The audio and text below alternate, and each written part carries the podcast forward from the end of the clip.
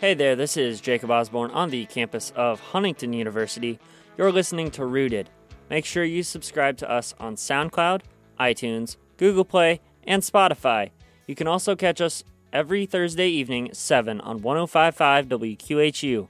And as always, you can stream Forester Radio anytime, anywhere on ForesterRadio.com or through the Radio FX app. Today I'm sitting down with. Eric Geders.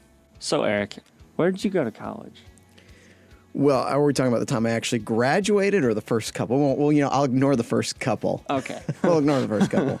Uh, long story short, I ended up at Huntington University, uh, which I really loved the school here. And it was at a time when I was ready for college as well. Earlier, I don't think I was quite ready, but uh, I came to Huntington and I initially was going to be a digital animation major. That's right. what I came in to do.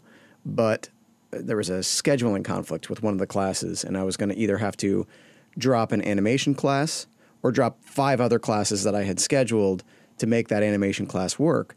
So I figured, you know, I'll take the animation class next semester, picked up a radio class to take its place, and I, I loved it and probably what within maybe a few weeks, I had switched my major to broadcasting. Graduated with a broadcasting major. I was you know station manager here for a couple years, uh, and uh, yeah, no, it was a great experience. I you know, it was good. That's cool. Um, what did you do after college? So, what I did after college was actually affected by what I did in college. So I had an internship at WAVA. It's a Christian teaching and talk station out in Washington, D.C. And during that internship, uh, my, I had an intern supervisor. Her name was Danielle. Uh, her name probably still is Danielle. In fact, I know it's still Danielle because uh, after I was there, we started dating long distance, and uh, we're married now. So I moved out there. That was one of the reasons I moved out there was, uh, you know, to see if this thing with Danielle and I would work. You did it for the girl. I did it for the girl, but also it was a great job. I, well, you know, rewind a little bit. I actually went for a 12 hour a week job. A lot of people aren't willing to move across the country for 12 hours a week. Uh, and I was struggling with it and whether it was the right thing to do or not. And Dale Gerke, who is an adjunct teacher here on campus, I asked his advice. And he basically told me, you're not married right now. You don't have any kids. You don't have anything tying you down. Go for it. You know why? This is the time in life to try crazy stuff. So I said, fine, all right. So I moved out there for a 12 hour a week job. And just as, you know, I started going through savings because you can't live off of 12 hours a week. Right. Nobody can. No. And just as I was getting to a point where I thought, you know, I'm not going to be able to keep going any longer, I was praying a lot about it, thinking I'd have to move back to Huntington. And legitimately, right when I was running out of money, that's when a full time position opened up at the station. I applied and I was able to get that. And I felt that was uh, confirmation from God that I was in the right place, that He was going to take care of me, but He needed me to take that leap of faith for that 12 hour week job. Fast forward a little bit longer, uh, I was there for several years, and then we moved to Chicago. I still worked for the same parent company, Salem Communications. Uh, they own a bunch of stations across the country. But this time I was working for WIND, and instead of Christian teaching and talk, we moved into political talk, which I have a passion for politics, or at least I used to, and we can get into it. I, have had a passion for politics. I, I, do care about politics. I have my own views, all that kind of stuff. And so it was really exciting to me because my goal was to either be a, a, a production director at a radio station or to be the executive producer of a nationally syndicated radio show and that's what that turned into eventually. The host I was with, eventually we did go syndicated on 80, 90 stations across the country. And that's yeah. Cool. So was, that was really great. But, you know, I'm back in Huntington. We can talk about that too. Right. But, uh, yeah. What's it What's it like to be back in Huntington after all those years? you know, it's it's weird because I left Huntington, and my wife, I don't know that she's the biggest fan of small. At least she wasn't initially, but over time, you know, it just made sense. We got to a point where like we want to be closer to family. We want to be, you know, in a place where we can have because we have a son now. We want to be in a place where if he's sick, you know, we know that people can help out, and you know, a place that we just feel comfortable. No, and Huntington, you know, fit that bill. And we looked a few places, but Huntington, or the, at least I was able to get a job up in Fort Wayne, you know, before anything else. So it worked out really well. So here we are. with Back. the uh, with the uh, job in Chicago. Uh, how did that affect your life as a Christian?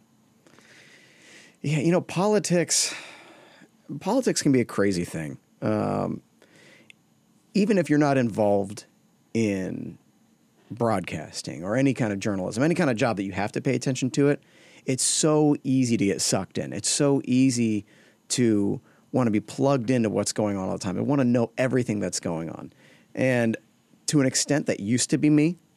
Uh, there are a couple of syndicated shows I used to like, and there was a year. So you know, syndicated shows, three hours a day, typically Monday through Friday. There was a year I was so involved in politics that I listened to a certain show every episode the entire year. I got everyone in, which is insane and weird and strange, but that was me. So, but working in it, um, it's exhausting as a Christian because there is this pull of certain issues and things like that where I don't know exactly what I'm trying to say. It makes sense in my head, but uh, there's sometimes pressure to present stories in a certain way that maybe you're not a big fan of because you look at the facts one way and you say, "Hey, Yeah. you know, maybe we shouldn't leave this thing out," or and and it's one of those things where it is. It's not objective. There's not necessarily always an objective truth in Right. politics. Yeah. There's a lot of interpretation. So it wasn't that we were doing anything morally wrong by putting things that, you know, in a way that we were putting them. Mm-hmm. Because it can be interpreted that way, but I don't know that I always agreed with the interpretation. So that was it was hard for me sometimes to, you know, push forward with certain stories and things like that. That uh, you know I wasn't a fan of, but as the producer of the show, you're not always the boss of the show Right. right? Yeah. So you still have to kind of do what you need to do. And also, when stories come up, tragedies, those are hard to cover. Those are really hard to cover because emotions are all over the place. Both sides are yelling at each other. Meanwhile, often in tragedies, there's a lot of people who are dead and a lot of mourning people. So those are really difficult to deal with, typically speaking. Yeah. Um, has that has that experience strengthened your beliefs, like whether political, moral, or uh, spiritual? It has. And what it has kind of brought me to, because I've come to the realization, being a person of, you know, I, obviously a political talk radio station, usually they're of the right more than they are of the left. Right. And so I tend to lean more that direction. And, you know, I used to feel like when the Democrats were running everything that, oh man, all these people on the left, these, you know, people who voted for them, they're just, they're just following along blindly and just saying yes to whatever. But then I realized, you know, when things changed that the right is very much the same. That politics has become a team sport where everyone is just cheering on their team and not everyone really understands completely what's going on. And so, you know, as, as a Christian, that's really hard to just root for something and someone because it's all about the person. Right. But if there's someone who we're supposed to be completely behind and completely following and paying attention to at all times, that would be Christ. So it does turn into this weird thing where you're holding a, a human up on a pedestal that they should not be up on uh, when it comes to politics. Ideas are different, you know, when you're talking about ideas, but not everybody does that in, in politics and political, you know, talk and stuff like that. So uh, as a Christian, it strengthened me in helping me kind of realize what is important. What are the things that we really should be paying attention to? Are politics important? Yes. But are they the be all end all like they are for a lot of people? No. There's there's another level to life, and that is what's more important. And that's helped me kind of focus more on that, to be honest. Right. There's there there's not a right answer in politics. Sometimes, like, yeah, usually sometimes, but is, usually but, not. like, right? Yeah. It's Um, all opinion. Yeah.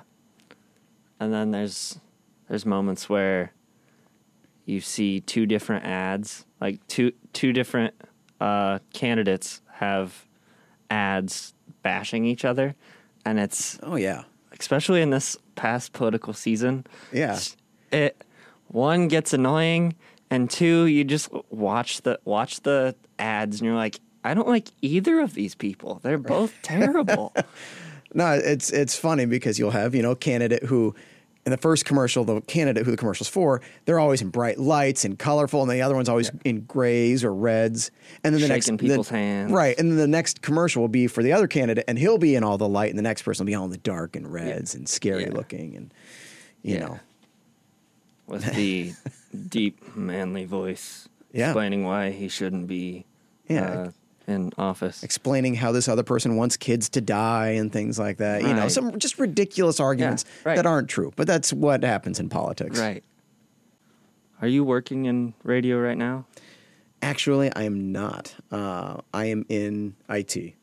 All right. I'm fixing people's computers, resetting passwords, and you know, it's really exciting stuff. Uh, Right. We could probably do a whole podcast on password resets, but uh, you know, the big thing is after being involved in politics for as many years as I was, having to pay attention to it 24 seven. Uh, and I, and I I reached that point where I was the executive producer of a syndicated show, like I wanted to be.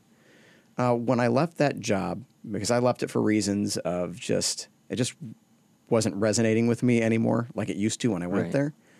I realized if I wanted to stay in radio, I was going to have to start back at the bottom rung again, or at least close to it. I probably wasn't going to be able to start off where I was at again. Right. And I've got a wife and a kid, trying to take care of them. So I decided let's take a fork in a different direction, uh, try out a different career. And I did some studying, did what I needed to do. And yeah, working in IT now. I am definitely still interested in getting back into broadcasting at some point. Maybe even if it's just podcasting. I'd love to do a podcast. I'm trying to work, you know, I've been working on an idea for what would be a good show, but it's hard because Right. there's a million podcasts out there. So if there's something you want to do, odds are there's already 10 or 15 others that do it. So you have to do it better. But yeah, so we'll see where God leads me, but uh, we'll see. I'm actually trying to start my own podcast. Um, so we should probably talk later.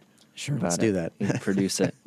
um, what else? What What would you tell a student that is in college right now? uh, pay attention in class and put the work in because it does matter. Uh, being someone who didn't succeed in college the first time, and it took me that second time going through, just just do it. Do the work, get through it because once you're done, you're going to be much happier with yourself. You're going to be in a better place.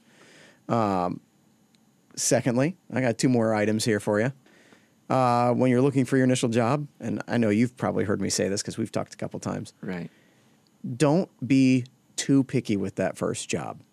If there's a job, especially if it's in the field you want to be in, that you think is beneath you, take it. Take it. And if you can't get anything better, take that job and work hard because people will notice that and eventually you will get out of that position. You're not, people have a higher look of themselves than what is sometimes the reality. So people think, oh, I've got all these skills. I need to be in this higher position. And maybe you have those skills, but other people don't see that yet. You have to give them time to see that. Uh, and lastly, you know, if you major in one thing and you get out and you realize, I want to go do something else, whether it's after being in that field for some years or not. I, I had a lot of discouragement when I was trying to switch careers. People saying, "Are you sure you can really do that?" I mean, that's that's a lot of work. You know, just do it. You know, life's too short to sit there and wonder about. You know, am I am I happy with what I'm doing? Just go out there and go for what you want. Uh, and if it works out, that's awesome. But don't be discouraged sometimes because God sometimes will put up roadblocks in your life that kind of force you in a different direction, and that's all right. But just don't sit on the sideline wishing to do something different. Give it a shot. To go along with that uh, sports metaphor, don't play point guard or don't want to play point guard when sh- uh, like center is open, Right, yeah. And you can play center. Absolutely. Just just get out on the court.